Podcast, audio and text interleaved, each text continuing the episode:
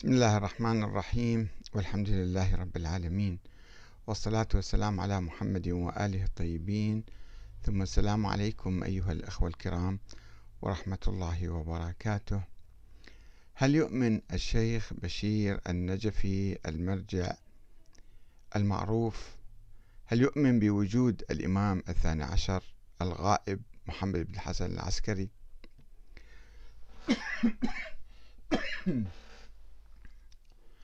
هل يمكن لمرجع ديني شيعي القيام ببحث وجود الإمام المهدي بصورة موضوعية محايدة؟ كيف يمكن لأي إنسان معاصر في هذه الأيام يحاول بحث قضية تاريخية كولادة شخص معين قبل 1200 سنة؟ ولا سيما إذا كان ذلك الشخص يحتل عقيدة دينية معينة مثل محمد بن الحسن العسكري الذي يعتقد الشيعة الإمامية الاثنى عشرية بولادته ووجوده وإمامته ومهدويته وغيبته عن الأنظار واستمرار حياته إلى اليوم وإلى يوم الظهور بعد آلاف السنين والله أعلم. كيف يمكن أن يكون بحث الإنسان المعاصر في موضوع ولادة ذلك الشخص علميا ومحايدا وموضوعيا. من الواضح أن الباحث المعاصر قد يكون رافضا للفكرة التي يريد بحثها من الأساس في البداية ومعاديا للطائفة التي تؤمن بولادة ذلك الشخص ويحاول أن يستخدم هذه القضية غير الطبيعية كطول عمر ذلك الشخص أكثر من ألف عام للتهريج ضد الطائفة المؤمنة به ومحاربتها سياسيا أو دينيا. ومن الممكن أن يكون الباحث المعاصر مؤمنا بتلك العقيدة ولا سيما إذا كان زعيما أو مرجعا دينيا ويحاول أن يدافع عنها بشتى الوسائل والسبل فيدعمها بالأدلة النقلية والعقلية ويبرر جميع الإشكالات الواردة عليها. ومن الممكن أن يكون شخصا محايدا لا ينتمي لأي طائفة ولا يتخذ أي موقف سياسي مضاد ولا مدافع عن المؤمنين بها أو الرافضين لها. يذهب إلى الجامعة وبصورة أكاديمية مستقلة يبحث هذا الموضوع. وبالطبع فإن منهج كل واحد من الباحثين يختلف في مقاربته للموضوع. فالباحث الأول المعادي يستخدم كل الإشكالات ويوجهها من أجل تفنيد الفكرة ولا يلتفت إلى الأدلة المؤيدة على العكس من الباحث الثاني المؤيد والمؤمن الذي يستخدم كل الأدلة المؤيدة لنظريته ويدافع عنها بكل ما أوتي من قوة ولا ينظر أبدا إلى الأدلة المضادة التي قد تكون موجودة ولا يشير إليها. أما الباحث الثالث المحايد فإنه ينظر بموضوعية إلى مختلف الأدلة المؤيدة والرافضة. ويوازن بينها ويميز بين الأدلة التي يسوقها المؤيدون والمؤمنون بها عبر التاريخ وبين الأدلة المحايدة وكذلك ينظر بموضوعية إلى الأدلة النافية. ثم يستنتج الخلاصة. ويقوم هذا الباحث المحايد بتصنيف الكتب الأولية والثانوية الكتب القديمة والكتب اللي جت بعدين. المعاصرة للحدث اللي شافوا الناس وشاهدوا وكانوا عايشين في نفس المكان مثلا آه، نفترض الولادة المفترضة لذلك الشخص والكتب والشهادات المتأخرة بقرن أو قرون ما قيمة هذه الشهادات مثلا. ويقيم الروايات والرواة واحد واحد ويتأكد من السند وينظر بعمق في القصة التاريخية من أولها إلى آخرها. ولا يتخذ موقفا مسبقا مؤيدا أو معاديا لأي فكرة إلا ما يتوصل إليه بالدليل العلمي القاطع. ويأخذ بعين الاعتبار كل حقيقة أو إشاعة أو احتمال ويجتهد في دراسة كل ما يحيط بالحدث من أمور سياسية ودينية واجتماعية ودور كل ذلك في دعم النظرية أو رفضها. كما يقوم الباحث المحايد بمقارنة الأدلة التي تتوفر لديه مع الأدلة التي يسوقها آخرون في حالة مشابهة سابقة أو لاحقة والتي يقبلها أو يرفضها المؤمنون بالدعوة الأولى. ونتحدث الآن بعد هذه المقدمة المختصرة بالتحديد في موضوع إثبات ولادة محمد بن الحسن العسكري الذي قيل أنه ولد سنة 255 هجرية خفية وغاب عن الأنظار منذ ساعة ولادته أو بعد ذلك بسنوات مثلا ولم يتصل إلا بأشخاص معدودين اللي هم النواب الأربعة عثمان بن سعيد العمري وابنه محمد بن عثمان والنوبختي والصيرمي خلال خلال سبعين هذا لم يتصل يعني كما يقولون لم يتصل إلا بأشخاص معدودين خلال سبعين سنة عرفت باسم الغيبة الصغرى. ثم قيل أنه غاب غيبة كبرى منذ ذلك الحين إلى اليوم ولم يتصل بصورة رسمية وعلانية بأي شخص آخر. ولنأخذ نموذجا لباحث معاصر هو الشيخ بشير النجفي في كتابه إثبات ولادة الإمام المهدي. وهو كما تعرفون مرجع يقيم في النجف أحد المراجع الأربعة الكبار الذين يطلق عليهم المراجع. ونتساءل هل الشيخ البشير هل هو باحث محايد؟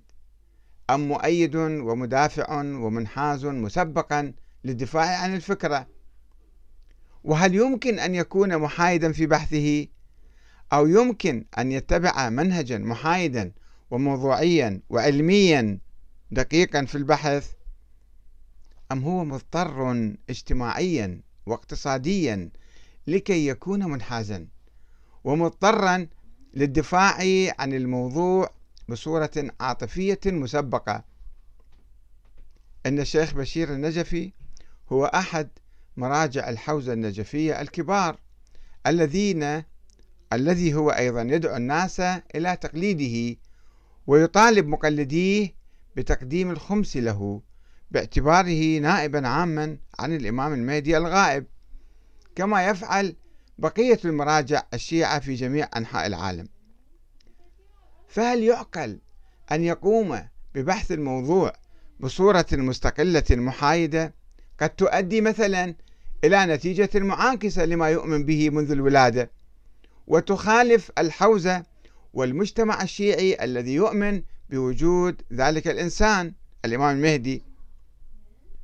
وهل يمتلك الشجاعة والصدق والإخلاص لكي يقول الحقيقة التي يمكن التوصل إليها؟ والتي يمكن أن تنسف مرجعيته ومصدر رزقه الخمس وربما تهدد حياته الاجتماعية والشخصية حتى. بالطبع لا يمكن أن أتوقع منه ومن أي رجل في موقعه أن يقوم بهكذا بحث موضوعي ومحايد. ولا نتوقع منه إلا أن يقوم بسوق الأدلة الضعيفة والظنية والإشاعات ويجعل من الإشاعات حقائق. ويضعف ويسفه الأدلة المضادة مهما كانت علمية وقوية ومعقولة ومحايدة وأكثر من محايدة نابعة من صفوف الشيعة الإمامية. من أجل إثبات موضوع يريد أن يثبته بأية وسيلة إذ يستحيل أن يتبع منهجا علميا أكاديميا محايدا. في هذه الحالة يصبح ما يكتبه مهزلة إنشائية يتخبط فيها ذات اليمين وذات الشمال. والآن فلننظر فيما يسمى بكتابه إثبات ولادة الإمام المهدي الذي هو عبارة عن مجموعة محاضرات أو خطابات أو مقابلات صحفية فماذا نجد فيه؟ وهذا الكتاب موجود على النت. وموجود أيضا في موقع الدراسات التخصصية في الإمام المهدي التابع لمكتب السيد السيستاني اللي هو أيضا ساهم في آه، تقريبا تحرير هذا الكتاب ونشره. يحاول الشيخ بشير النجفي الآن في القرن الخامس عشر الهجري أن يثبت ولادة محمد ابن الحسن العسكري في في أواسط القرن الثالث الهجري بهذه الطريقة. واعتمادا على مصادر منحازة أولا وهي مصادر إمامية اثنى عشرية قديمة مؤلفة في القرن الثالث والرابع والخامس. ويهمل بعض المصادر الأولية المؤلفة من الشيعة الإمامية أنفسهم ومن كبار علمائهم ومؤرخيهم. ويستعين على ذلك بأقوال بعض المؤرخين والنسابة المتأخرين من القرون اللاحقة. أو قرون لاحقة متأخرين إن الشيخ بشير النجفي لا يخفي إيمانه المسبق بولادة الإمام المهدي. أو هكذا نفترض يعني. ويشن هجوما عنيفا على الذين يشككون أو يتساءلون عن أدلة ولادته. فيقول أن حدوث ولادته وثبوتها كاد أن يكون أمرا وجدانيا لا يشك فيه إلا من ابتلي بالعمش ولا يرى الشمس. يعني هاي كأنه حقيقة مثل الشمس ولادة الإمام الثاني عشر. هكذا ينظر مسبقا هو هكذا يعتقد هو كذا هكذا يقول. ويقول إن من هوان الدنيا على الله سبحانه أن نعقد الندوات لإثبات ولادة الإمام المنتظر. وهو الإمام الذي بشر به الأنبياء السابقون. والرسول الأعظم صلى الله عليه وآله والأئمة الأطهار عليهم السلام بل وعد به رب العزة في كتابه الكريم على نحو الإيماء والإشارة كما في قوله تعالى ليظهره على الدين كله ليظهره على الدين كله يعني الإمام الثاني عشر هذا. ومعلوم أن هذه النبوءة وهذا الوعد هو يقول لم يتحقق لغاية الآن لغاية هذا اليوم ولا بد من أن يتحقق لأنه قد أخبر الله عن ذلك. فإذا لا بد أن يكون هناك شخص قد ولد قبل 1250 سنة وهو الإمام المهدي. هكذا يستنتج وهكذا يفكر بهذه الطريقة. ويتحدث الشيخ النجفي عن أهمية الإمام المنتظر فيقول الإمام المهدي مؤيد بروح القدس. هو النبي محمد ما كان مؤيد بروح القدس ولكن هذا يقول من يعني هكذا يدعي ويصفط الكلام من أجل أن يثبت هذه الفكرة. يقول الإمام المهدي مؤيد بروح القدس محفوظ بعناية الله تبارك وتعالى. طيب لماذا إذن هو خائف؟ لماذا لا يظهر إذا محفوظ بعناية الله ومؤيد بروح القدس؟ فليخرج إلى الناس وليتحدث معهم والله يحفظه. لماذا يخاف من القتل مثلا؟ وبعد أكثر من هكذا. وهو الذي بيمينه رزق الورى. كيف؟ هذا هذا لغز عجيبة غريب ما أعرف كيف منين جايبه. وبجوده ثبتت الأرض والسماء وهو بالنسبة إلى العالم كالقطب من الرحى. العالم كله يدور حواليه. هاي صفحة 139 في كتابه.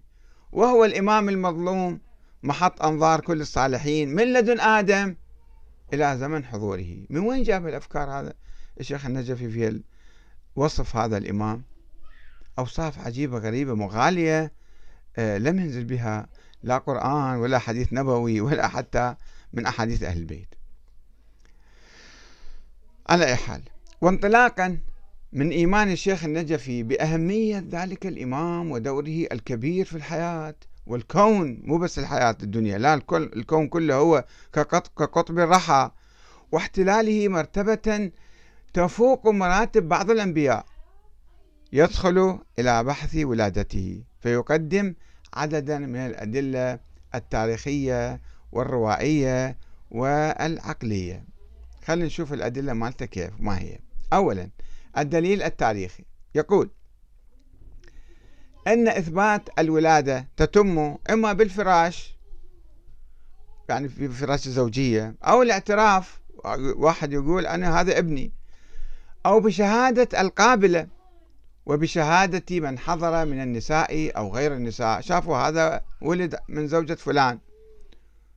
ولو اعترف الوالد بأن هذا ابنه ويثبت أنه ولد على فراشه فهذا طريق لإثبات النسب. طبيعي هذا. وكذا يثبت إذا اعترف الولد بأنه ابن فلان. قال أنا ابن فلان. وأبوه أقر على ذلك طبعا.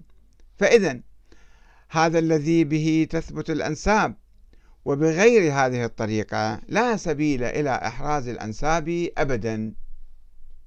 شيء معقول كلام معقول هذا صفحة 32 ويقول خلاصة الكلام في هذه المقدمة أن نسبة شخص إلى شخص وإثبات أن فلانا ابن فلان منحصر في الشهادة والاعتراف من شخص بأن فلانا ابنه أو بأنه ابن فلان أو تشهد النساء أو غير النساء على أن هذا الطفل خرج من بطن أمه. بهذا فقد يثبت النسب إلى الأم. إذا فقط شافوه من الأم يعني وأبوه مو معروف.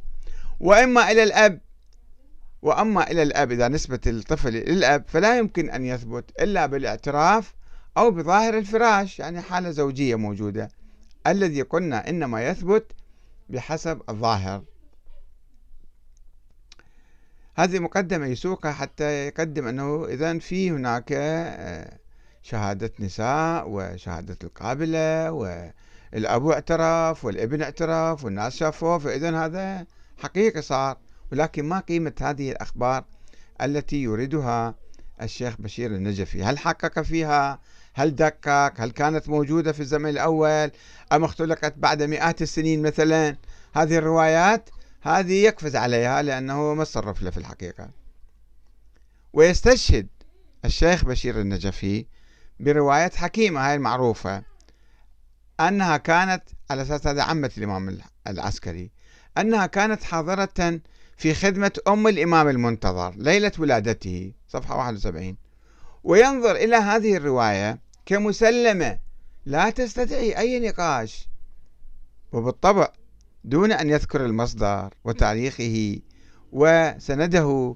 ومن المعروف أن هذه الرواية يذكرها الشيخ محمد بن علي ابن بابويه الصدوق الذي توفي سنة 381 أي في القرن الرابع الهجري أي بعد أكثر من مئة عام من دعوى الولادة. وبسند ضعيف جدا. أصلا ما فيها سند. يحتوي على كذابين وغلاة كم واحد يعني يقول عنهم ذول معروفين وما ما يذكرون السند لذلك اليوم. إلى حكيمة مثلا. ويتضمن النص خمسين عنصرا إعجازيا أسطوريا. مثل الحلم الذي رأته نرجس اللي هي أم الإمام المهدي المفترضة عندما كانت في بيت أبيها الملك الرومي من هو؟ أصلا يقولون.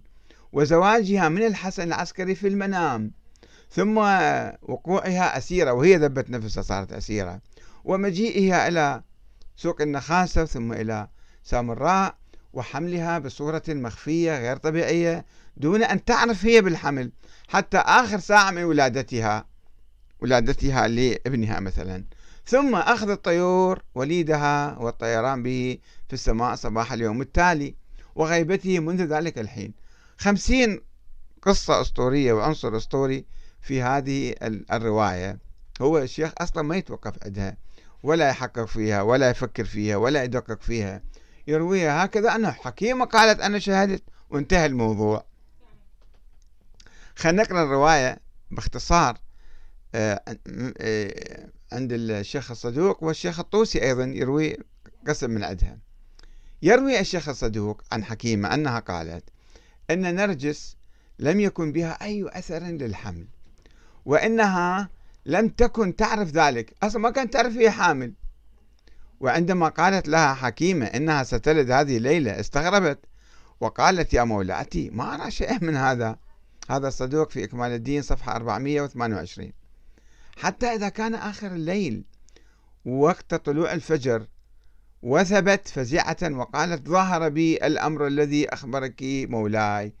فأقبلت حكيمة تقرأ على نرجس القرآن فأجابها الجنين من بطن أمي يقرأ مثل ما تقرأ وسلم عليها هو بطن أمه سلم على هذه حكيمة. مما أثار فزعها وأن نرجس غيبت عن حكيمة فلم ترها كأنه ضرب بينها وبين نرجس حجاب. يمكن كان شاف منام هذه حكيم بالطيف مما أثار استغرابها وصراخها ولجوئها إلى أبي محمد العسكري حيث قال لها ارجعي يا عمة وستجدينها في مكانها. قالت حكيمة فرجعت. فلم ألبث أن كشف الغطاء الذي كان بيني وبينها. شيء شيء أسطوري حقيقة. وإذا أنا بها وعليها من أثر النور ما غشي بصري وإذا بالصبي ساجدا لوجهه. طبعا قصة فيها تفاصيل كثيرة أنا أختصرها. شو مكتوب على إيديه وشو صار يقرأ قرآن ويشاهد الشهادتين ويجيب أسماء الأئمة السابقين ثم حلق عدد من الطيور فوق رأس الوليد. وقال الحسن لطير منها احمله واحفظه ورده إلينا في كل أربعين يوما. فتناوله الطير اجى في الطير أخذه وشعله وراح بالسماء وطار به في جو السماء. مما جعل أمه جعل أمه تبكي لفراقه. هذا المصدر نفسه صفحة 426 هاي رواية الصدوق الأسطورية اللي يسوون بها عقيدة ودين وخلنا نتعارك بعد ألف سنة عليها. ويقول الطوسي يكمل إن حكيمة ودعت أبا محمد وانصرفت إلى منزلها في أعقاب ولادة المهدي وعندما اشتاقت له بعد ثلاثة أيام رجعت ففتشت عنه في غرفته فلم تجد له أثرا ولا سمعت له ذكرى. أصلا ماكو أثر إلى هذا المولود. فكرهت أن تسأل. ليش كرهت؟ كان يجب عليها أن تسأل. وين راح الطفل هذا؟ ودخلت على أبي محمد فبدأها بالقول. هو يا عم في كنف الله أحرزه وستره حتى يأذن الله له. فإذا غيب الله شخصي وتوفاني ورأيت شيعتي قد اختلفوا فأخبر الثقات منهم وليكن عندك مستورة وعندهم مكتومة فإن ولي الله يغيبه الله عن خلقه ويحجبه عن عباده فلا يراه أحد حتى يقدم له جبرائيل فرسه ليقضي الله أمرا كان مفعولا. هذا الشيخ الطوسي في كتاب الغيبة صفحة 141 شفتوا جبرائيل نزل على النبي محمد كان مش الفرس مالته؟ يعني في قصص عجيبة غريبة. لم تحدث لا النبي محمد ولا الأنبياء السابقين. وكما يلاحظ فإن هذه الرواية التي ينقلها الصدوق والطوسي عن كذابين ومجهولين وغلاة وناس مخرفين حقيقة عن لسان حكيمة يرسلونها إرسالا يعني ما فيها سند وهي حكاية خيالية مفعمة بروح الأسطورة والغلو. ولذلك يكتفي المفيد لما يجي على الرواية يختصرها بكلمة واحدة. يقول إن حكيمة رأت القائم ليلة مولده. فقط هاي كلمة. راجعوا كتاب الإرشاد. الجزء الثاني صفحة 351 يعني لاحظوا أنه حتى علماء الشيعة يتوقفون أمام هذه الأساطير ويرفضوها. ومع أن رواية الطوسي تقول أن الغيبة التامة قد ابتدأت من لحظة الولادة المزعومة حتى الظهور فإن الشيخ بشير النجفي ينقل دون سند عددا من الإشاعات عن رؤية ذلك الولد في حياة الحسن العسكري. يقول لا كانوا يشوفون الناس كان يقول كانوا يشوفون الناس ويقول إنه قدم العسكري قدم ولده الشريف إلى الخاصة من شيعته وقال هذا إمامكم من بعدي. وخليفتي عليكم أطيعوه ولا تتفرقوا من بعدي فتهلكوا في أديانكم.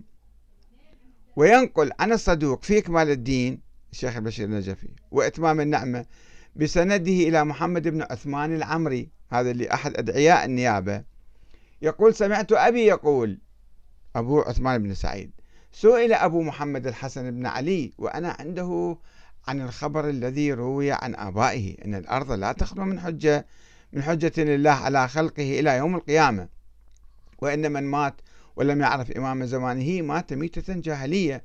فقال إن هذا حق كما أن النهار حق. فقيل له يا ابن رسول الله فمن الحجة والإمام بعدك؟ يعني هو ما كان يعرفه ولا كان شايفه. هذا نفس اللي يدعي يقول أنا ما كنت أعرفه ولا كنت شايفه.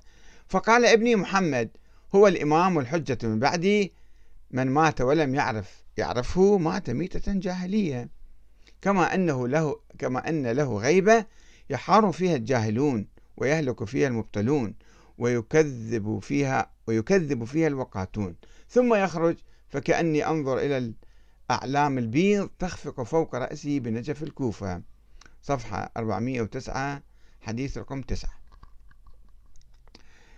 ويقول هذه الروايات الشيخ النجفي يقول ويقول هذه الروايات عن أشخاص مختلفي الطوائف. منو؟ من الطائفة الأخرى ما يذكر. وين مختلف الطوائف؟ يعني هنا الشيخ يعني بالحقيقة يدلس. ومن مختلف الأصقاع والأمصار. يعني من العراق ومن مصر ومن إيران ومن أمريكا ومن أفريقيا ومن آسيا. من وين جبت الكلام؟ تصفط الكلام حتى تسويها من الإشاعة حقيقة. كلهم قد هو جاء رواية فقط عن هذا آه، عثمان بن سعيد. كلهم قد رأوا الإمام وهو طفل في حجر والده إذا هي حكيمة تقول طار من أول يوم إجا الطير أخذه وراح. بعد منو شافه؟ والإمام العسكري يقول لهم هذا ابني إمامكم وهو خليفة الله في الأرض وهو ابني وهذا هو الذي وعد الله سبحانه وتعالى أن يملأ الأرض قسطا وعدلا بعد أن ملئت ظلما وجورا. طبعا من يجي واحد يقول أنا نائب هذا الإمام طبعا يألف قصص. يعني أي واحد لو طفل بالابتدائية جيبوا له قصة مثل هذه يقول لك والله هذه قصة مشكوكة وهذا يمكن هو مؤلف الحكاية. الشيخ اعتبر هذا كلامه كأنه وحي منزل وكأنه هذا صار بعدين لأول مرة أسمع واحد مثل الشيخ البشير يدعي أن هذه الروايات اللي يروها من مختلف الطوائف. هم الشيعة ما عرفوه. شيعة الحسن العسكري ما شافوه. أهل البيت ما شافوه. شلون إجوا مختلف الطوائف ومن مختلف الأصقاع والأمصار كلام أنا ما أتهم كلمات قاسية للشيخ ولكن هذا شوفوا حقيقة البحث العلمي اللي مسويه هو. اثنين الدليل الروائي.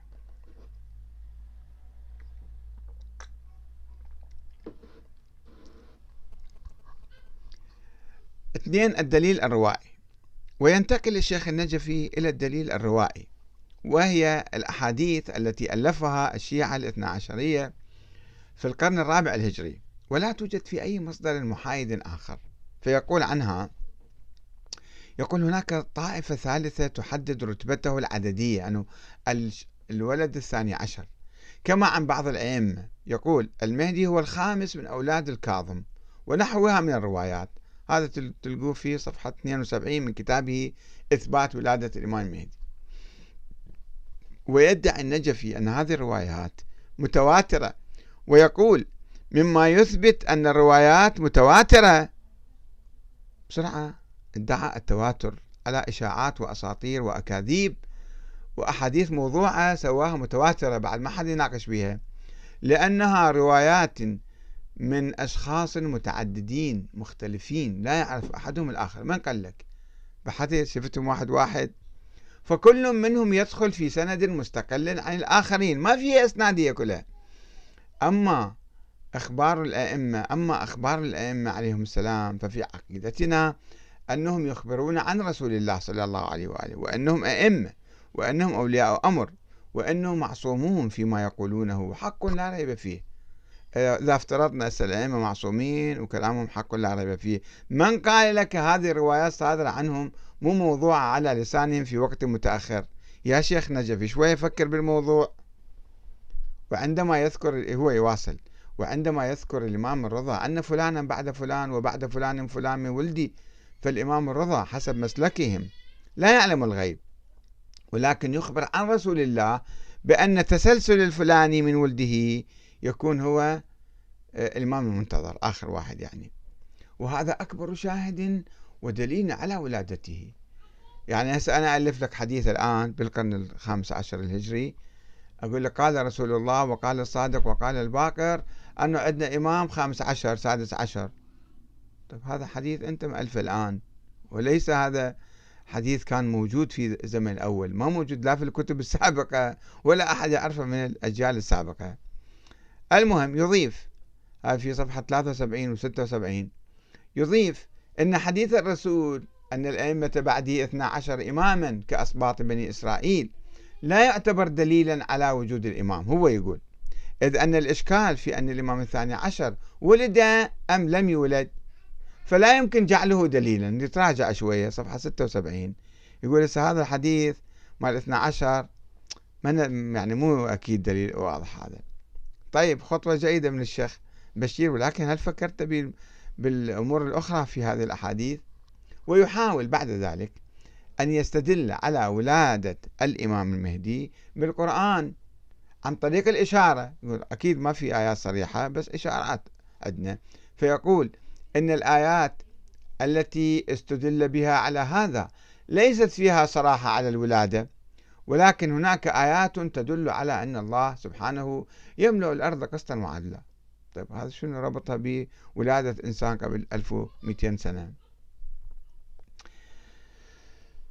إذا فإن الشيخ بشير النجفي يدعي شهادة القابلة حكيمة اللي هي عمة العسكري بولادة ابنه محمد المهدي و وبعرض العسكري له أمام خاصة أصحابه من الشيعة.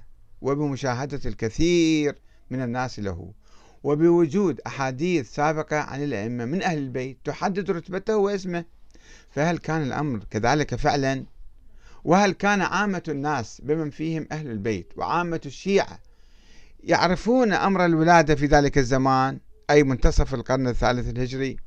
أم أن الأمر كان إشاعة سرية روجها أدعياء النيابة الخاصة اللي هم يدعون نفسهم وكلاء وسفراء عن الإمام المهدي ولم يعرفها أحد ولم يوجد عليها دليل تاريخي أو شرعي قاطع وثابت. وما هي الأدلة المضادة لها؟ وهل توقف عندها الشيخ النجفي لكي يوازن بينها وبين أدلة الإثبات؟ هل توقف؟ لا لم يتوقف. هو لكن أثناء المحاضرة مالته والحديث هو يردد بعض الأمور اللي تدينه أيضا وتنفي كلامه. خفاء الحمل وسرية الولادة واختفاء الوليد. بعد ما قال المسألة كانت واضحة والإمام أرى ابنه لكثير من الناس وناس شايفيه وكذا يرجع يقول ويعترف في كتابه بخفاء الحمل والولادة لذلك الولد. لا المسألة كانت مخفية. فيقول جوابا عن سؤال ما هو السر في عدم ظهور بوادر الحمل عند أم الإمام الحجة؟ كما في بعض الروايات هذه. هو يقول شيخ النجفي إن الحكمة ظاهرة كانت في إخفاء وجوده وحمله وولادته على الأعداء الذين كانوا يتربصون به لاغتياله. صفحة 190 من قال لك أن الناس كانوا يتربصون وكان يريدون يقتلوه؟ هذا كله يعني كلام خيالي وافتراضي وما له أساس بالحقيقة. ولكن حتى يبرر مسألة الخفاء يقول أنه كان المسألة مخفية إذا كان هناك أعداء يريدون يقتلون الإمام. ويتحدث عن السر الكامن في خفاء ولادة الإمام المهدي مع قدرة الله على حفظه بطرق أخرى. طيب ليش ما الله حفظه؟ ويشوفوا الناس وبعدين يعتقدون هذا هو الإمام بعد الحسن العسكري. يتشبث بخفاء ولادة النبي موسى. يقول شلون النبي موسى آه، ولد سرا؟ طيب ما النبي موسى شافوه بعدين. شافوه طفل صغير وإجا إلى آه، بيت فرعون وظهر وكبر وبعدين ما كان هو مخفي. ولادته تمت سرا عن أعين الجواسيس مال فرعون ولكن هو شخص كان موجود رغم الفارق بين ظهور النبي موسى للعيان وعدم ظهور شخص المهدي نهائيا.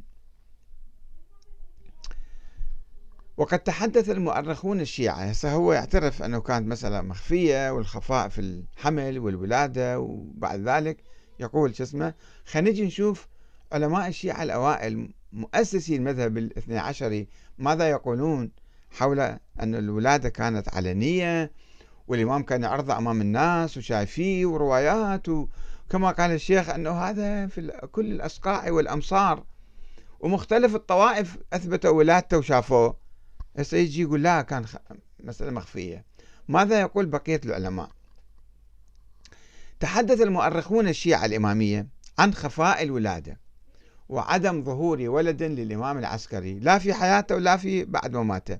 فقال النوبختي مثلا عنده كتاب اسمه فرق الشيعة معروف هذا يقول إلى وتوفي يعني الحسن العسكري ولم يرى له أثر ولم يعرف له ولد ظاهر. هاي في كتابه فرق الشيعة صفحة 105 وقال كبير هذا واحد آخر معاصر له هذا كان معاصر أنه بختي معاصر لوفاة الإمام العسكري. وقال كبير علماء قم المعاصرين أيضا اللي هو الشيخ سعد بن عبد الله الأشعري القمي. يقول توفي الحسن بن علي ولم يرى له خلف ولم يعرف له ولد ظاهر. لم يعرف أصلا ما عرف أنه عنده ولد. فاقتسم ما ظهر من ميراثه أخوه جعفر وأمه. فافترق إلى أن يقول فافترق أصحابه من بعده خمس عشرة فرقة. في كتاب المقالات والفرق صفحة 102 هذولا من القرن الثالث معاصرين لمسألة الولادة المفترضة ووفاة الإمام العسكري. نجي على القرن الرابع الشيخ المفيد. أيضا نفس الشيء أكد الحقيقة التاريخية المعروفة كانت عند الشيعة. يقول خلف هو يدعي ذلك. يقول خلف الحسن ابنه المنتظر لدولة الحق.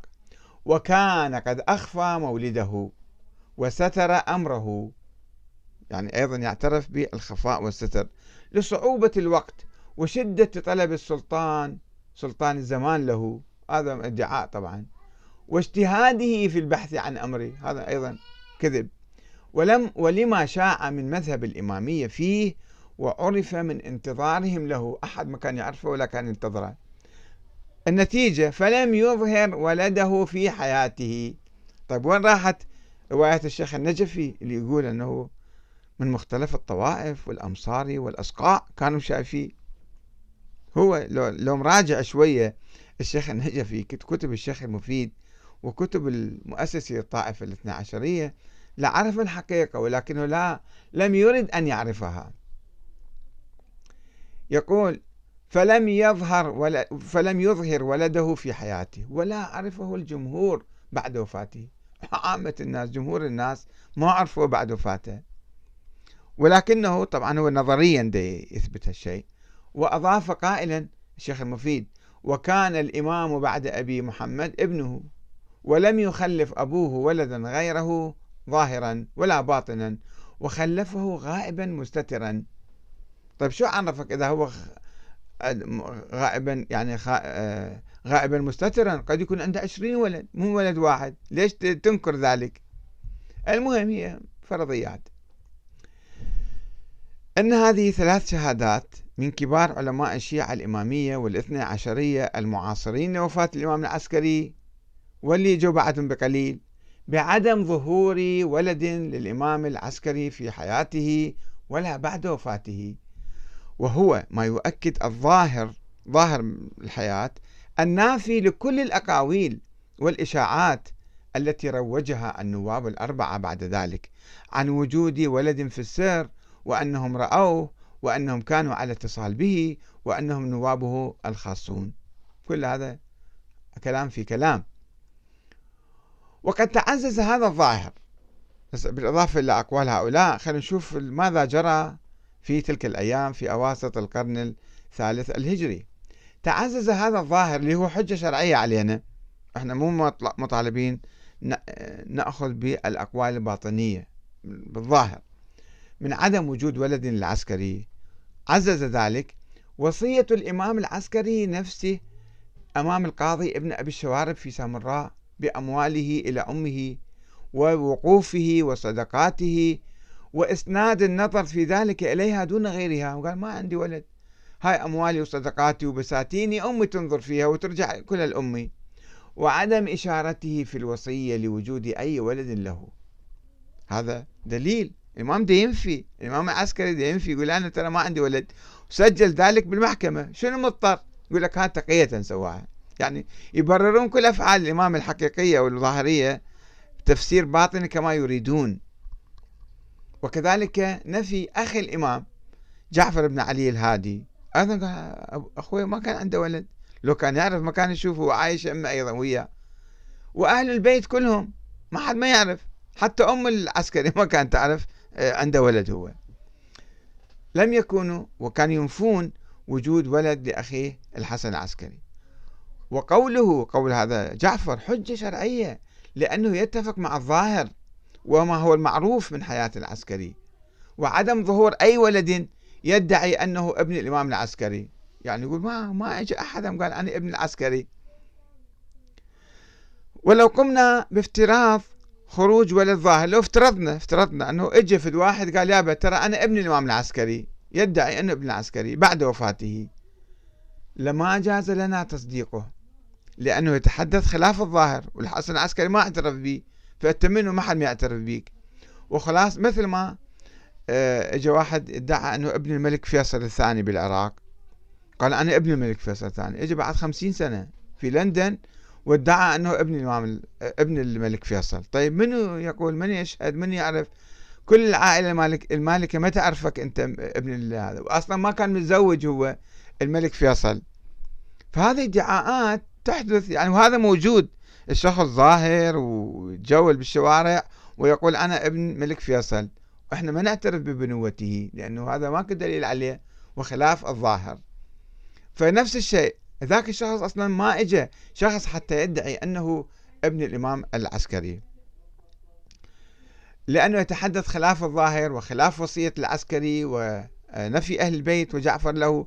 فكيف إذا لم يخرج أحد ولم يدعي بنوته أي إنسان ما عدا مزاعم النواب الأربعة المشبوهين المزاعم السرية الخفية الذين كانوا يجرون النار إلى قرصهم كما يجرها اليوم أدعياء المرجعية الذين يستفيدون ماليا من الخمس من هذه الدعوة. أنه ما موجود والخمس واجب ولازم تعطونا أنا وإحنا نوابة.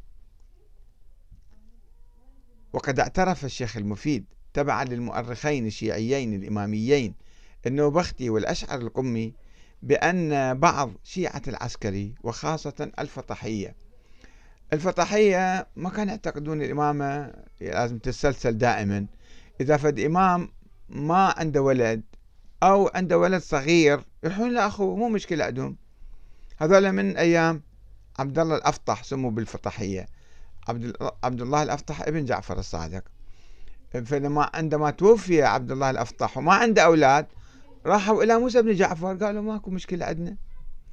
اعترفوا هؤلاء الشيخ المفيد يقول أنه ذولا كما يذكرون المؤرخين الشيعيين يعني النوبختي والأشعر القمي يقولون ذولا الفطحية تيار الفطحية يعني شيعة الحسن العسكري اعترفوا بالظاهر وسلموا بعدم وجود ولد له.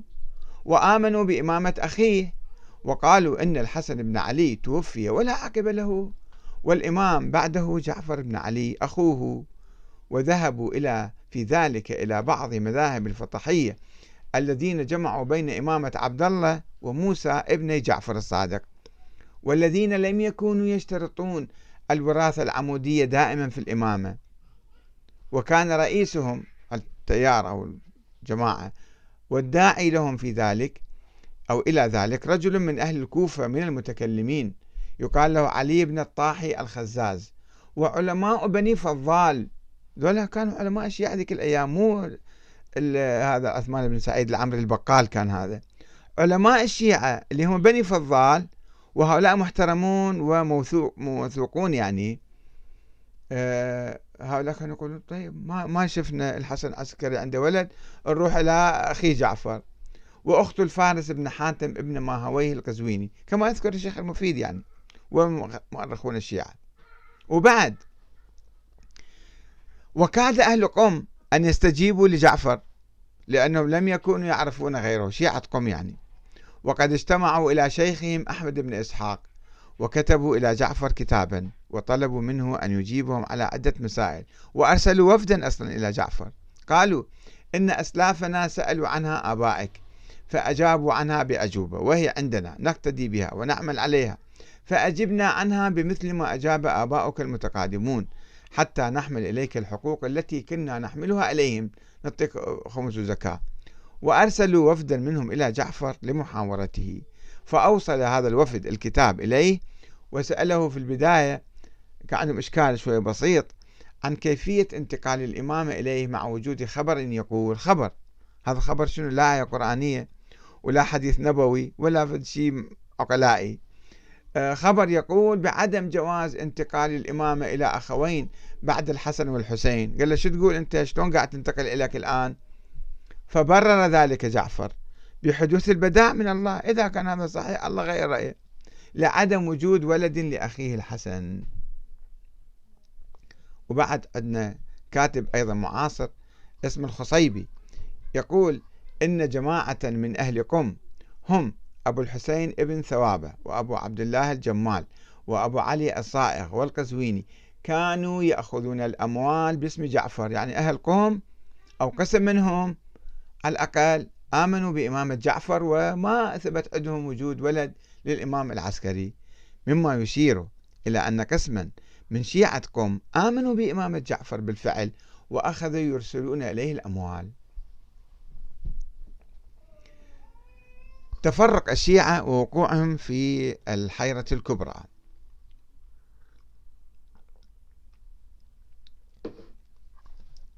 وبالرغم من أن النائب الأول عثمان بن سعيد العمري كان قد عزى جعفر بن علي بوفاة أخيه وهنأه بالإمامة أول ما مات الإمام العسكري هذا إجا عزاه وهنأ بالإمامة أنت صرت إمام الآن. كما يقول المؤرخون الشيعة. وراجعوا كتاب الصدوق إكمال الدين صفحة 475 هذا الشخص عاد فادعى وجود ولد العسكري وزعم أنه نائب خاص عنه. عمره خمس سنين ذاك الولد. شلون صار نائب؟ شلون أعطاك النيابة؟ إلا أنه لم يستطع إثبات دعواه بأي دليل. بل كان يمنع الشيعة من البحث والتحقيق خوفا من انكشاف كذبه. النتيجة هذا كله أدى إلى تفرق شيعة الحسن العسكري الذين كانوا يعتقدون بضرورة استمرار الإمامة الإلهية إلى يوم القيامة. تفرقهم إلى أربع عشرة فرقة أو 15 فرقة. ووقوعهم في حيرة كبرى بشأن استمرار الإمامة بعدها. شنو صار بالإمامة بعدين؟ راحت انقرضت. كما يقول النوبختي لاحظوا النوبختي في فرق الشيعة وسعد بن عبد الله الأشعري القمي في المقالات والفرق ومحمد بن أبي زينب النعماني في كتاب الغيبة والصدوق في كتاب إكمال الدين والمفيد في كتاب الإرشاد والطوسي في كتاب الغيبة وغيرهم وغيرهم. راجعوا هاي المصادر كلها موجودة كلها الطوسي الغيبة صفحة 132 الصدوق صفحة جزء واحد صفحة 44 المفيد في كتاب الإرشاد صفحة 341 النجاشي في الرجال ترجمة أحمد بن عامر بن سليمان أبي الجعد والطبري في كتاب دلائل الإمامة وحتى محمد الصدر في كتاب الغيبة الصغرى. صفحة 315 والصدوق في إكمال الدين صفحة 44 ويذكر المؤرخون الشيعة أن جارية للإمام العسكري تسمى صقيل أو نرجس أو كذا أسماء عديدة عندها. ادعت أنها حامل منه. فتوقفت قسمة الميراث وحمل الخليفة العباسي المعتمد الجارية صقيل إلى داره بكل احترام طبعا وأوعز إلى نسائه وخدمه ونساء الواثق ونساء القاضي ابن أبي الشوارب بتعهد أمرها والتأكد من حملها واستبرائها. يعني شوفوها تجيها الدورة الشهرية ولا ما تجي؟ حتى يعرفون هذا حامل ولا مو حامل. ولم يزل الذين وكلوا بحفظ الجارية ملازمين لها. حتى تبين لهم بطلان الحمل فقسم ميراث الحسن بين أمه وأخيه جعفر.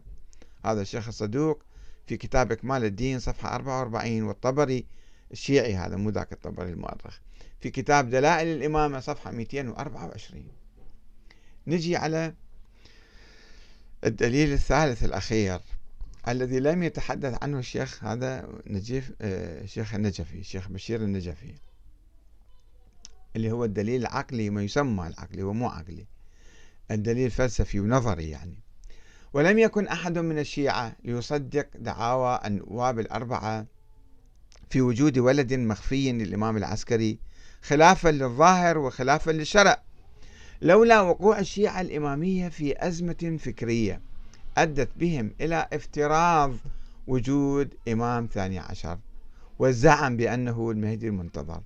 ليس بناء على أدلة تاريخية أو روائية صحيحة وقوية وثابتة ومتواترة كما يقول الشيخ هذا بشير النجفي. وإنما قالوا بناء على دليل عقلي كما قالوا يعني أو اعتباري.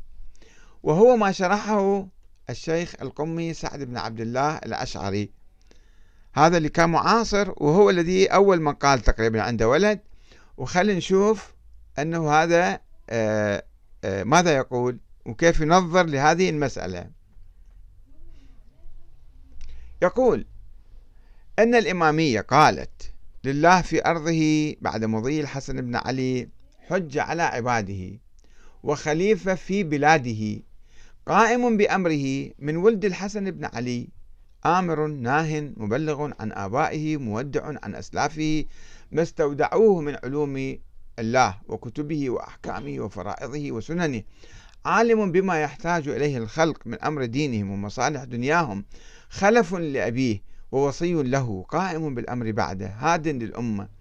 مهدي على المنهاج الأول والسنن الماضي من الأئمة الجارية سنن الجارية. في من مضى منهم القائمة في من بقي منهم إلى أن تقوم الساعة ومن وتيرة الأعقاب ونظام الولادة ولا ينتقل ولا يزول عن حالها ولا يكون الإمام. ولا يعود في أخوين بعد الحسن والحسين. هذه المشكلة اللي منعته من الاعتراف بإمامة جعفر بن علي. ولا يجوز ذلك ولا يكون إلا في عقب الحسن بن علي اللي يكون من عقبه. إلى فناء الخلق وانقطاع أمر الله ونهيه ورفعه التكليف عن عباده متصل ذلك ما اتصلت أمور الله. ولو كان في الأرض رجلان كان أحدهما الحجة ولو مات أحدهما لكان الباقي منهما الحجة. ما اتصل أمر الله ودام نهيه في عباده وما كان تكليفه قائما في خلقه. فنحن متمسكون بإمامة الحسن بن علي مقرون بوفاته موقنون بأن له خلفا من صلبه. يقينك كيف جاء على افتراض وهمي. متدينون بذلك. يعني ما يقول أنا شفته هو قال أنا الولادة كانت خفية ولكنه بده يفترض الآن. وهو جالس في قم. وأنه الإمام من بعد أبيه وأنه في هذه الحالة مستتر خائف مغمود. طيب كيف عرفت أنت إذا هو مستتر خائف مغمود؟ مأمور بذلك حتى يأذن الله عز وجل له فيظهر ويعلن أمره. كظهور من مضى قبله من آبائه يصير مثل الأئمة العاديين. وليس على العباد أن يبحثوا عن أمور الله ويقفوا أثر ما لا علم لهم به ويطلبوا إظهاره. الناس كانوا يفتشون يسألون يقول لا لا لا تسألون لا تناقشون لا تبحثون لا تدورون عليه. فستره الله عليهم. ستره الله. إذا كيف عرفت أنه موجود؟ فستره الله عليهم وغيبه عنهم. قال الله تعالى لرسوله ولا تقف ما ليس لك به علم. شو يستخدم الآية هذه حتى يمشي كلامه. فليس يجوز لمؤمن ولا مؤمنة طلب ما ستره الله. أنت آمن بهذا الشخص ولا تبحث عنه ولا البحث عن اسمه وموضعه. حتى اسمه تقول منه. هذا اللي هو دي يأكد ودي يأسس لنظرية أو فرضية وجود الولد نظريا. يقول لا تبحثوا لا تسألوا لا تناقشوا لا تدوروا لك يعني دي يخف الموضوع. ولا السؤال عن أمره ومكانه حتى لا تسأل عنه أصلا حتى يؤمروا بذلك. إذ هو عليه السلام غائب خائف مغمود مستور بستر الله. بل البحث عن أمره وطلب مكانه والسؤال عن حاله وأمره محرم. ولا يحل ولا يسع لأن في طلب ذلك وإظهاره ما ستره الله عنا وكشفه وإعلان أمره والتنويه باسمه معصية الله. إذا سألت الإمام موجود لما موجود ومن ذلك الإمام وين هذا الولد؟ أنت عصيت الله واقترفت محرم وأعنت على سفك دمه ودماء شيعته وانتهاك حرمته. أعاذنا الله من ذلك أعاذ الله من ذلك كل مؤمن ومؤمنة برحمته. وفي ستر أمره والسكوت عن ذكره حقنها وصيانتها وسلامة ديننا والانتهاء إلى أمر الله وأمر أئمتنا وطاعتهم. هذا في كتابه المقالات والفرق من صفحة 102 إلى 104 كلام طويل أنا اقتطفت من عنده هذه الفقرات. لاحظوا كيف عملوا العملية مؤامرة على الشيعة حقيقة. هذا سعد بن عبد الله. والذي أحد المتآمرين على الشيعة في تسويق هذه الفكرة السرية اللي وتحذير الناس من البحث والتحقيق. نفس الشيء النوبختي أيضا يقول ليس للعباد أن يبحثوا عن أمور الله تعالى. مو خصهم هذا. ويقضوا بلا علم لهم ويطلبوا آثار ما ستر عنهم ولا يجوز ذكر اسمه ولا السؤال عن مكانه حتى يأمر بذلك هو عليه السلام. إذ هو عليه السلام خائف مغمور مستور بستر الله سبحانه وليس علينا البحث عن أمره بل البحث عن ذلك وطلبه محرم ولا يحل ولا يجوز لأن في إظهار ما ستر عنا وكشفه إباحة دمه ودمائنا وفي ستر ذلك والسكوت عنه حقنها وصيانتها ولا يجوز لنا ولا لأحد أن يختار إماما يختار إماما برأيه برأي واختيار. النوبختي فرق الشيعة صفحة 116 إلى 117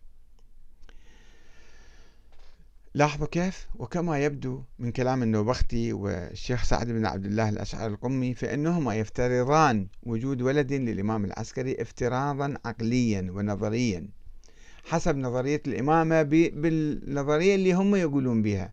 أنه لازم تكون عمودية ما تنتقل إلى أخ أو ابن أخ. وبناء على دعوى عدم جواز انتقال الإمامة إلى أخوين بعد الحسن والحسين وهو افتراض كان يرفضه كثير من الشيعة في ذلك الوقت حيث انتقلوا من القول بإمامة عبد الله الأفطح ابن جعفر الصادق إلى أخيه موسى بن جعفر وانتقلوا بعد وفاة العسكري إلى أخيه جعفر بن علي الهادي ولم يجدوا حاجة لافتراض وجود ولد للعسكري خلافا للحقيقة والواقع والظاهر والشرع. ووصية العسكري نفسه وإعلان أهل البيت أنفسهم بعدم وجود ولد للعسكري وقد نقل الشيخ الصدوق اللي توفى سنة 381 هجرية قول المتكلم الشيعي المعاصر لتلك الفترة اللي هو أبو سهل إسماعيل بن علي النوبختي. هذا غير مؤلف ذاك الكتاب. الذي استدل على وجود ابن الحسن هذا نسأل هذا واحد متكلم يعني فيلسوف أو منظر. ما هو دليلك على وجود ابن الحسن؟ هو كان موجود ذيك الأيام ما يقول أنا شفته ولا أحد شافه. يقول بالعقل بالعقل نستدل بالعقل على وجوده. وذكر في كتابه التنبيه الذي ألفه بعد ثلاثين عاما من الغيبة. كتب يقول إن الشيعة قد علموا بوجود ابن الحسن بالاستدلال مو بالأدلة التاريخية. كما عرف الله والنبي وأمور الدين كلها بالاستدلال. ينقل عنا الشيخ صدوق في إكمال الدين صفحة 92 وخلينا نشوف بقية العلماء الذين أسسوا للمذهب الاثني عشري اللي اعتقدوا بوجود هذا الولد الثاني عشر. ماذا يقولون؟ نجي على الشيخ المفيد. توفى سنة 413 ولد 338 يقول الدليل العقلي الذي يقضي وجود ولد الإمام المعصوم في كل زمان. لازم عندنا إمام معصوم في كل زمان. هذا الدليل يقول دليلا كافيا على وجود ابن الحسن وحصر الإمامة فيه بس شلون حصرته قد يكون في واحد ثاني مثلا معصوم. هو هذا بعد خلص وقال إن هذا أصل لن يحتاج معه إلى رواية النصوص لقيامه بنفسه في قضية العقول وصحته بثابت الاستدلال.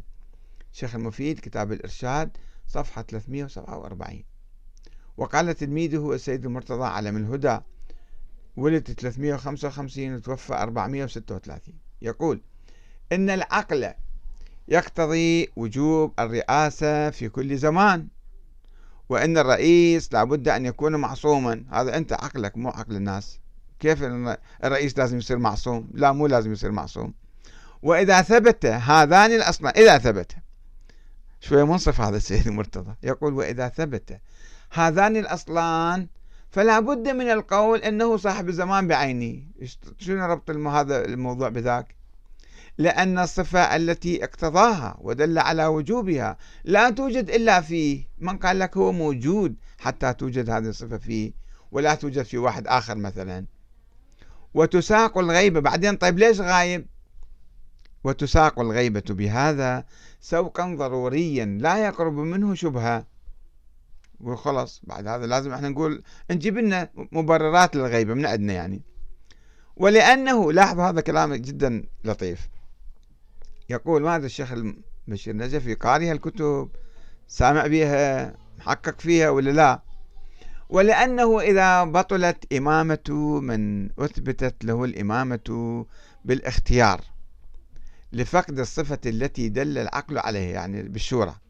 وبطل ذاك كلامهم باطل. وبطل قول من خالف من شذاذ الشيعة فرق الشيعة المختلفة. فلا مندوحة عن مذهبنا. إحنا هذا لازم تقبلون بكلامنا. فلا بد من صحته. وإلا إذا إحنا صرنا باطلين وذلاك مبطلين فخرج الحق عن الأمة صارنا كلتنا مبطلين. فهذا ما يصير. فإذا لازم واحد من عندنا يكون صحيح. كلام جدا هزيل وركيك وضعيف حقيقة ولكنه يقوم على افتراضات. هذا في كتابه رسالة في الغيبة صفحة من 2 إلى 3 وبعد السيد المرتضى قال بعد ما, في حاجة حتى نقول وين الإمام خلينا نشوفه وليش ما شفناه. ونفى الحاجة إلى مشاهدة الإمام للإيمان به. بعد ما يحتاج حتى نشوفه حتى نؤمن به. بعد إمكانية التعرف عليه بالإستدلال العقلي. هذا قال هذا الكلام في كتابه الشافي جزء واحد صفحة 79 إلى 80 نجي إلى زميله وتلميذه الشيخ الطوسي اللي توفى سنة 460 يقول إن كل من قطع على وجوب اعتبار الدليل العقلي دليل عقلي قطع على وجود صاحب الزمان وإمامته.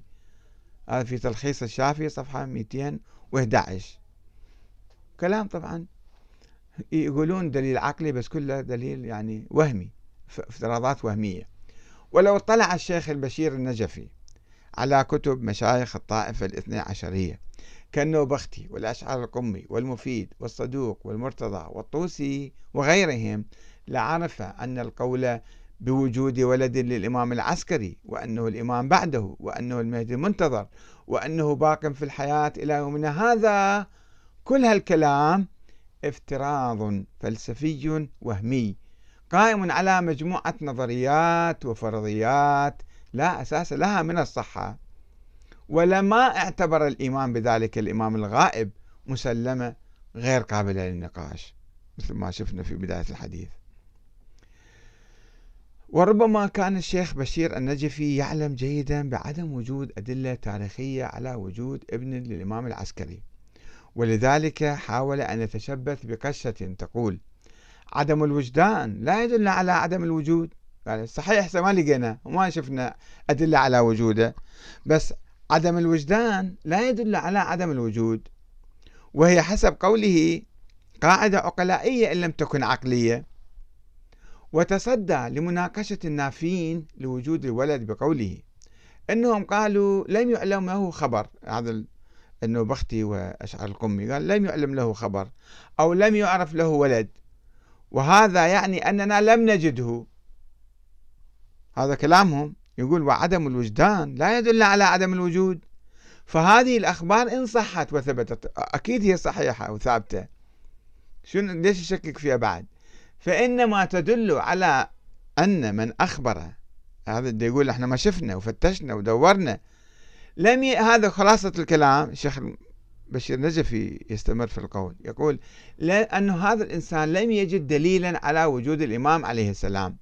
لا أنه يتمكن من إثبات عدم وجوده. لا يمكن إثبات عدم وجود الإمام المنتظر حيث أن عدم الوجدان لا يدل على عدم الوجود. هذه قاعدة عقلية وإذا لم تكن عقلية فهي عقلائية لا يمكن إنكارها. هذا في كتابه إثبات ولادة المهدي صفحة 36 يريد يثبت الإمام المهدي بهذه الكيفية.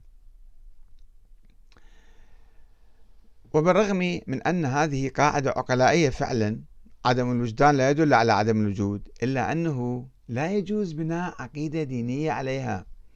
إذ لا يمكن أن يكلف الله الناس بالإيمان بوجود شخص وإطلاق أوصاف الإمامة والمهدوية عليه من دون دليل شرعي تاريخي متواتر ثابت. يثبت وجوده أولا وإلا لجاز لنا مثلا الإيمان بدعوى وجود ولد الإمام عبد الله الأفطح. أيضا نفس الشيء عدم الوجدان لا يدل على عدم الوجود وهو المهدي المنتظر الغائب محمد بن عبد الله. وتصديق الفطحية الذين ادعوا وجوده وولادته في السر وغيبته في اليمن في منتصف القرن الثاني الهجري يعني قبل مئة سنة من هالقصة هذه. دون أن يقدموا أي دليل على صحة دعواهم. مع وجود احتمال بصحة كلامهم على طريقة الشيخ بشير أنه عدم الوجدان لا يدل على عدم الوجود. وقد مضى على دعوى الفطحية هذه ودعوى الاثنى عشرية المشابهة لها بوجود ولد مخفي للإمام العسكري مئات السنين. ولم يظهر ذلك الولد مما يثبت كذبهم وعدم صحة دعواهم. يعني عدم الوجود لا يدل على عدم آه، عدم الوجدان لا يدل على عدم الوجود. ممكن بيوم يومين عشرة عشرين سنة سنتين مو ألف سنة.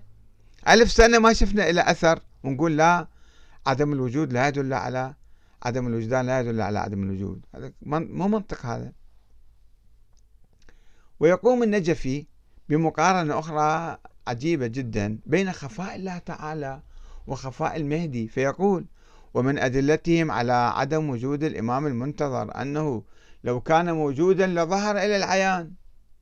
وهذا عين دليل الملاحدة الذين ينكرون وجود الله سبحانه قائلين بأنه لو كان الله موجودا لرأيناه الله نشوفه من خلال مخلوقاته ونعرف وجوده وحكمته وقدرته وعظمته.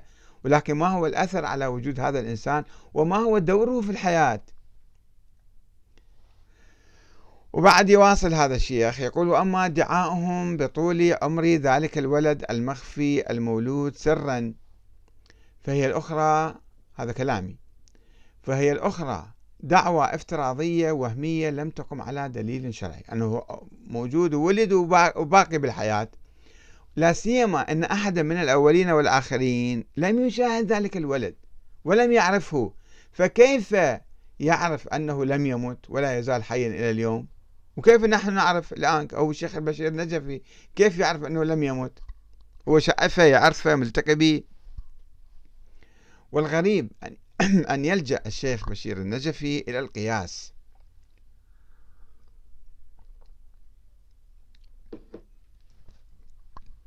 والغريب أن يلجأ الشيخ بشير النجفي إلى القياس على طول عمر الشيطان الذي خلقه الله قبل آدم ولا يزال موجودا إلى اليوم وإلى يوم القيامة ليستنتج صحة طول عمر الإمام المهدي الذي لم يولد قط.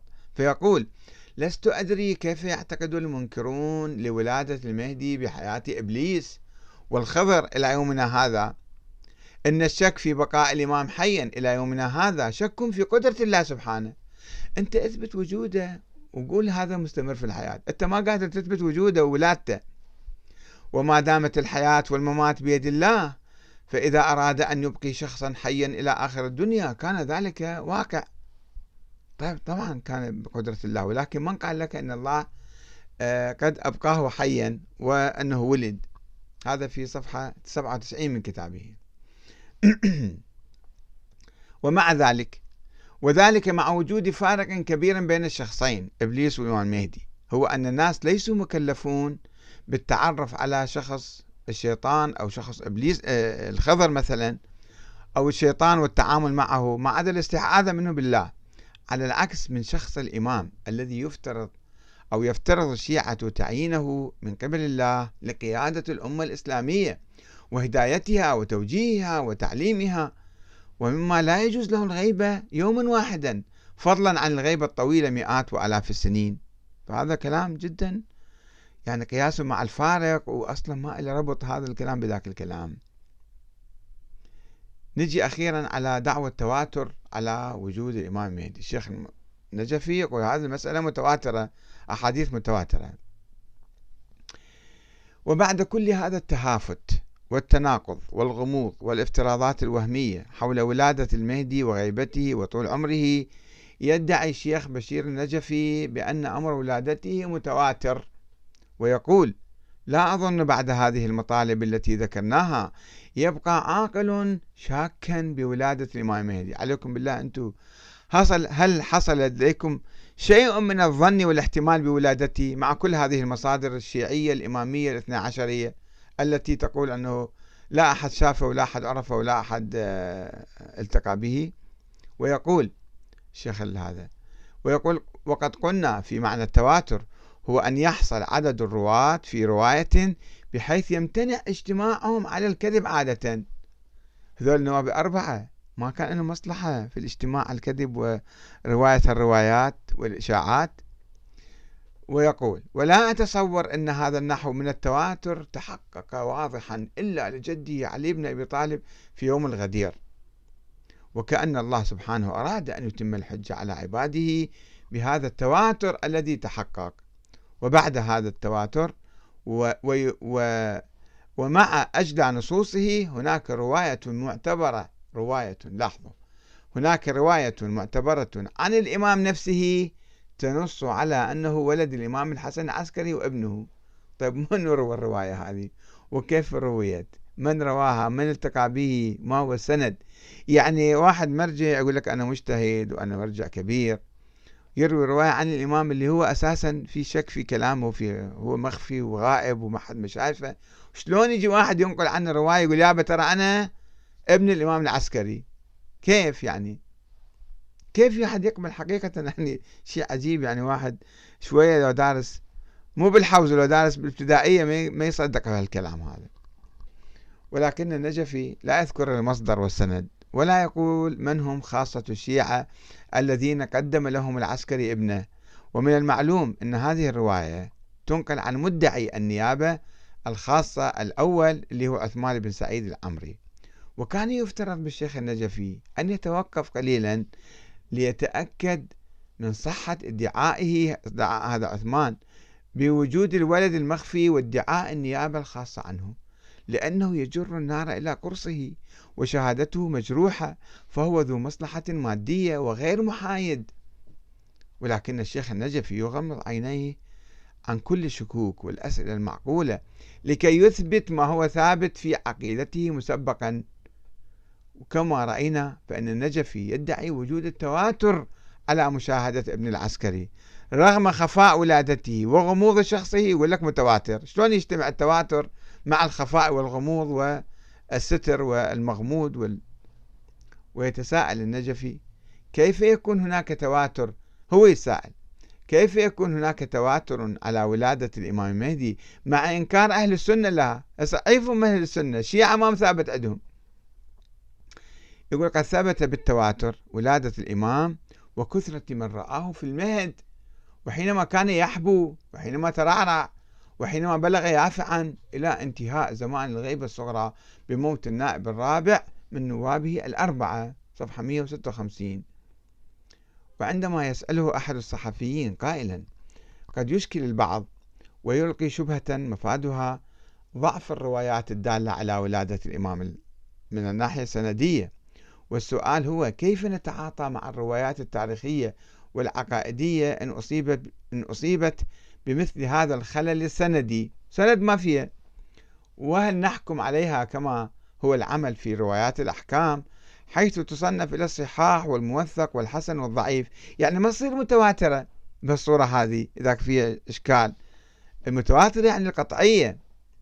يجيب الشيخ بشير النجفي يقول النظر في سند الرواية محط أخبار الآحاد والروايات المروية الحاكية لولادة المنتظر متواترة معنى لأنها كثيرة جدا. طيب وين أنت؟ شفتها؟ حققت فيها وحدة وحدة ولا؟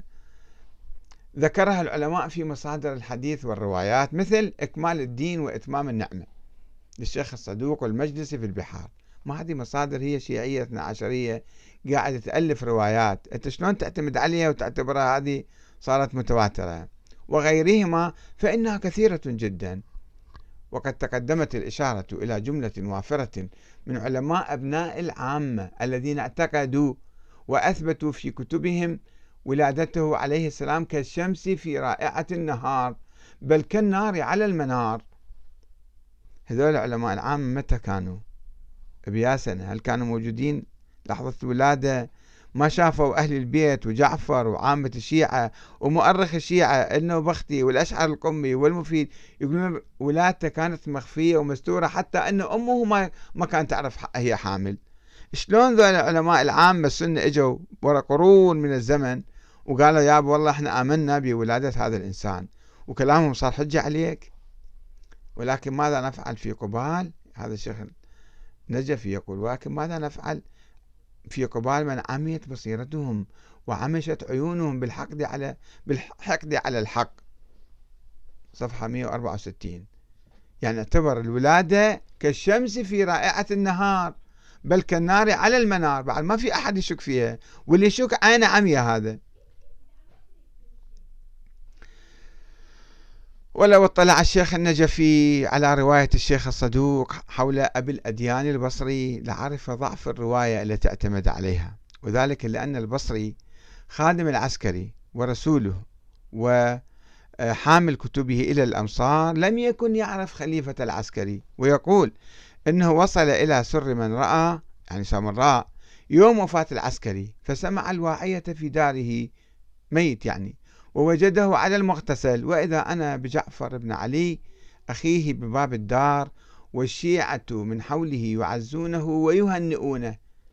الشيعة ما كانوا عارفين عند ولد العسكري. فدخل جعفر بن علي والشيعة من حوله يقدمهم السمان عثمان بن آه، ابن سعيد العمري.